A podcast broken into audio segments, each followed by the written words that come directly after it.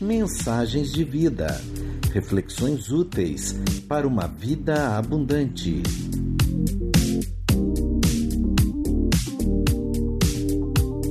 Quem é seu Deus?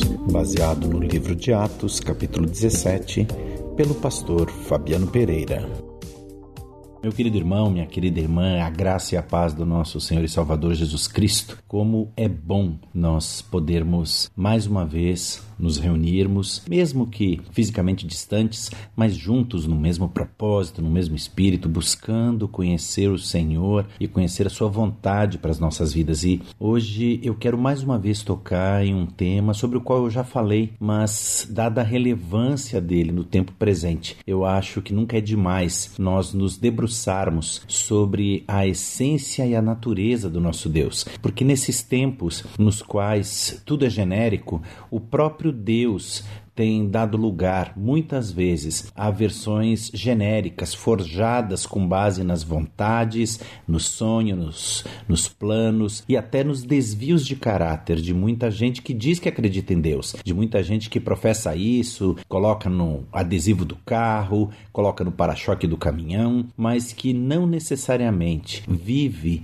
para adorar e para viver a vontade do Deus verdadeiro, do nosso Deus Todo-Poderoso. Criam deuses de acordo com as suas conveniências e, dentro desse contexto, na verdade, estão praticando idolatria como qualquer outra adoração que não seja ao único Deus verdadeiro. Para tomar como base essa nossa conversa, eu peço para você abrir no livro de Atos dos Apóstolos, no capítulo 17, nós vamos ler alguns versículos, Atos 17, a partir do verso 16. Você, por favor, abra sua Bíblia para nós juntos acompanharmos a leitura da palavra do Senhor. Atos dos Apóstolos, capítulo 17, a partir do verso 16, diz assim a palavra do Senhor: Enquanto Paulo os esperava em Atenas, o seu espírito se revoltava em face da idolatria dominante na cidade.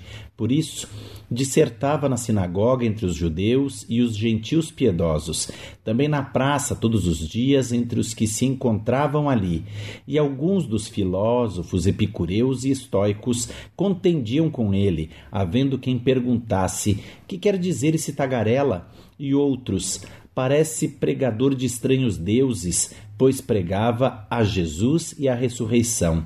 Então, tomando-o consigo, o levaram ao Areópago, dizendo: Poderemos saber que nova doutrina é essa que ensinas, posto que nos trazes aos ouvidos coisas estranhas, queremos saber o que vem a ser isso pois todos os de Atenas e os estrangeiros residentes de outra, de outra coisa não cuidavam senão dizer ou ouvir as últimas novidades. Então Paulo, levantando-se no meio do Areópago, disse: Senhores atenienses, em tudo vos vejo acentuadamente religiosos, porque, passando e observando os objetos do vosso culto, encontrei também um altar no qual está inscrito ao Deus desconhecido, pois esse que adorais sem conheceres é precisamente aquele que eu vos anuncio, o Deus que fez o mundo e tudo o que nele existe, sendo ele Senhor do céu e da terra, não habita em santuários feitos por mãos humanas, nem é servido por mãos humanas como se de alguma coisa precisasse, pois ele mesmo é quem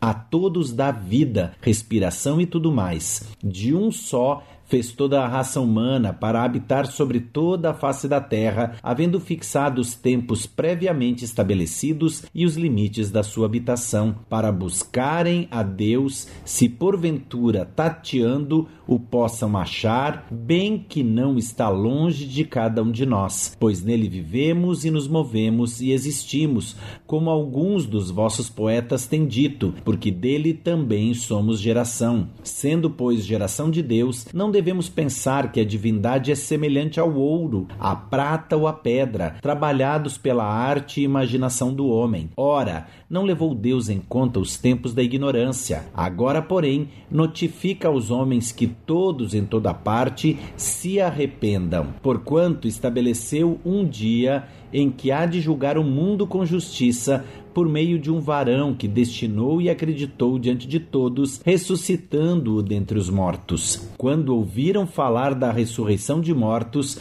uns escarneceram e outros disseram: A respeito disso, te ouviremos em outra ocasião. A essa altura, Paulo se retirou do meio deles. Houve, porém, alguns homens que se agregaram a ele e creram. Entre eles estava Dionísio, o Areopagita, uma mulher chamada Dâmaris e com eles outros mais. Queridos, nesses tempos, como eu falei antes, nos quais cada um customiza sua crença e sua religião de acordo com seus interesses e vontades, é importante que nós nos debrucemos sobre a palavra para conhecer o Deus ao qual professamos, o Deus no qual cremos, o Deus sobre o qual falamos e sobre o qual pregamos. E é com tristeza no coração e com muito temor que eu digo que, infelizmente, em meio a essa chuva né, de filosofias, vãs filosofias, vãs teorias que se levantam no mundo contemporâneo, as nossas igrejas estão cheias de gente que adoram a diversos outros deuses, mas que desconhecem o Deus sobre o qual o apóstolo Paulo falava, porque também caíram na armadilha de customizar o Deus à medida das suas necessidades, dos seus sonhos, das suas conveniências, dos seus interesses e, repito, como falei no começo, até mesmo dos seus desvios de caráter e de suas falhas morais. Quando Paulo chegou em Atenas, Atenas era na época a capital intelectual do mundo, a terra que deu Sócrates, que deu Platão, centro das artes, da literatura, da filosofia, do conhecimento, centro da oratória. Atenas era o ápice do conhecimento humano, da capacidade humana, da sabedoria humana, mas mesmo assim era uma cidade de profunda cegueira espiritual. Tanto é que havia ali uma larga avenida com templos para todos os deuses de todos os gostos, tamanhos e formas, de acordo com as conveniências humanas. E mesmo assim, criaram ainda um templo a um deus desconhecido na eventualidade de terem esquecido alguma divindade. E é tomando como base essa figura do Deus desconhecido que o apóstolo Paulo começa então a construir o seu discurso junto àqueles homens desconfiados, soberbos, prepotentes, que confiavam na sua própria sabedoria, na sua própria inteligência, na sua própria capacidade, mas que espiritualmente eram cegos e se ajoelhavam à frente de qualquer imagem de escultura sem vida e que não poderia lhe trazer respostas. Foi nesse contexto que o apóstolo apóstolo Paulo então começa esse discurso, porque ele, movido pelo Espírito, incomodado com aquela situação, resolve então pregar a palavra da verdade naquele local. E, de acordo com o pastor Hernandes Dias Lopes, em um conhecido sermão chamado Revelando Deus Desconhecido, o apóstolo Paulo traz nesse texto, nessa passagem que lemos de em Atos 17, quatro mensagens fundamentais sobre o Deus verdadeiro. Primeiro é sobre a grandeza de Deus. Ele é o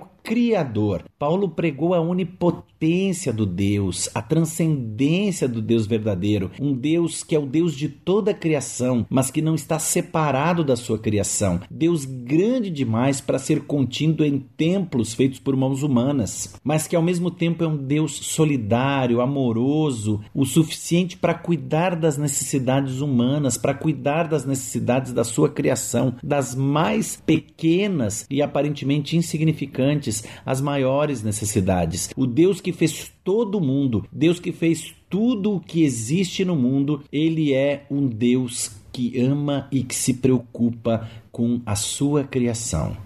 Mas o apóstolo Paulo vai além. Lá nos versos 25, 28, ele vai falar sobre a bondade de Deus. É um Deus provedor, que é um Deus que não só criou, mas que cuida da criação. Um Deus que está presente, um Deus que não está distante da criação, nem se confunde com ela, mas que ainda assim cuida, zela por ela. É ele quem dá aquilo que nós precisamos, ele que nos permitiu acordar essa manhã vivos, respirando e que nos deu tudo mais que nós precisamos para viver Nós dependemos desse Deus e não ele de nós. Sem ele, nós, nós nada podemos, nós nada somos, mas ele sem nós continua sendo Deus. Por isso que nós nele vivemos, nós nele nos movemos e nós nele existimos. O Deus da providência não é o Deus desconhecido que pregam os agnósticos, não é um Deus distante e indiferente dos deístas que acreditam em uma força superior, mas que não creem na pessoalidade, na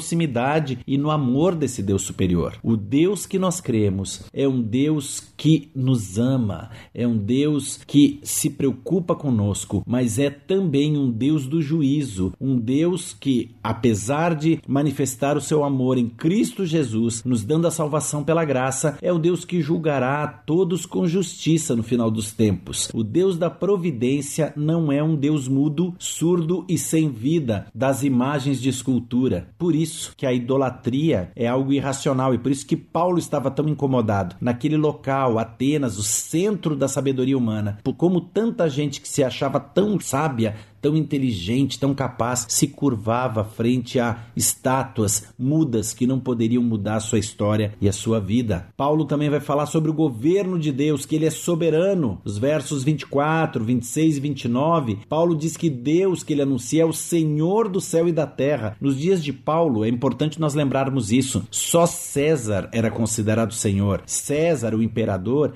era deificado, era considerado um Deus e só ele se colocava como autoridade. Então, Paulo estava ali sendo corajoso, colocando a própria vida em risco ao declarar que não, não era César, que era Deus, o Criador de todas as coisas. Ele era o Senhor dos céus e da terra. Ele é o Senhor da história, é o Senhor da igreja, o Senhor do universo, e diante dele todo joelho há de se dobrar, como a palavra declara. O Deus que Paulo estava anunciando é o Deus que se fez carne, se esvaziou, que se humilhou até a morte, morte de cruz, mas que foi exaltado por Deus de tal forma que o Senhor lhe deu um nome que está acima de todo nome. É o Senhor diante de quem todo joelho há de se dobrar e toda língua confessará. Ele hoje está à destra do Pai e ele voltará para nos buscar e ele voltará para julgar o mundo com equidade. Esse Deus Todo-Poderoso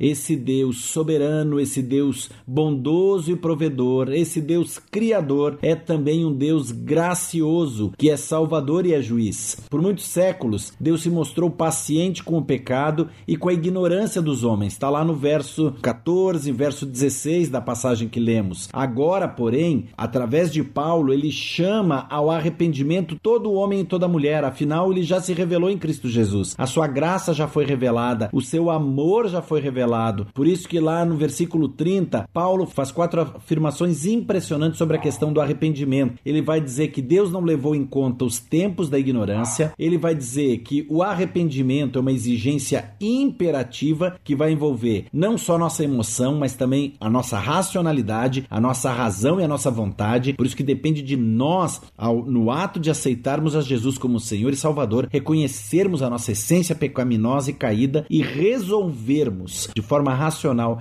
nos arrependermos e nos consagrarmos ao Senhor. O arrependimento é para todos os seres humanos, sem exceção, e o arrependimento deve ser exercido em todas as nações. O grande teólogo inglês John Stott, ele vai dizer que Paulo destaca três considerações a respeito do juízo. Primeiro, ele será universal, Deus há de julgar os vivos e os mortos, os grandes e os pequenos, todos e todas. Ninguém ficará de fora, sem exceção. Ninguém escapará do julgamento do Senhor. Será um julgamento justo. Ele será nós ju seremos julgados com justiça e não estaremos à mercê da injustiça e da parcialidade da justiça humana. No caso do julgamento de Deus, não haverá possibilidade de erro judicial e também é um julgamento que já está definido. O dia já foi marcado, mesmo que eu e você, mesmo que nós não saibamos, o Deus Todo-Poderoso já tem dia e hora marcada e o juiz é o próprio Senhor Jesus. Quando Paulo termina esse sermão e apresenta esse Deus Todo-Poderoso, o auditório ali, o pessoal que o ouviu falar, se dividiu em três grandes grupos. Uns que escarneceram escarneceram, que debocharam, que deram umas costas,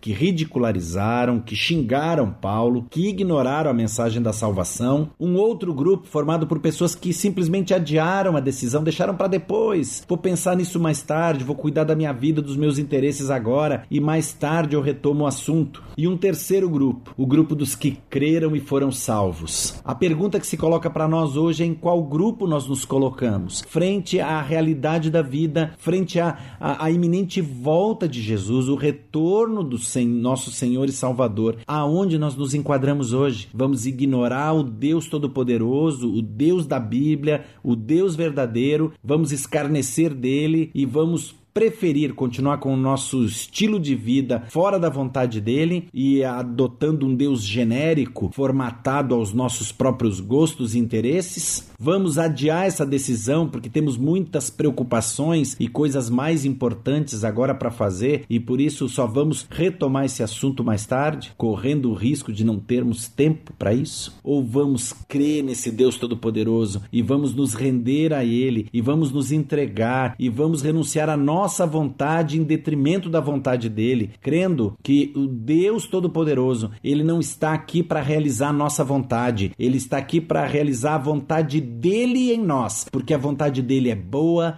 perfeita e agradável, como diz a palavra. Meu irmão, minha irmã, a escolha é sua, a vida é sua e a decisão cabe a você. Essa é uma decisão que você precisa tomar e que não pode ser baseada simplesmente em uma emoção momentânea. Precisa ser uma decisão tomada com razão e que leve você a uma atitude na direção da transformação. Que Deus abençoe a sua vida, que Deus te oriente nessa decisão e que você possa viver a abundância de vida que o Deus verdadeiro, Deus Todo-Poderoso, tem para te oferecer. Mensagens de vida. Reflexões úteis para uma vida abundante. Uma produção do Ministério de Comunicação da Igreja Metodista em Araras, São Paulo, Brasil. Siga os nossos perfis no Instagram, Facebook e YouTube.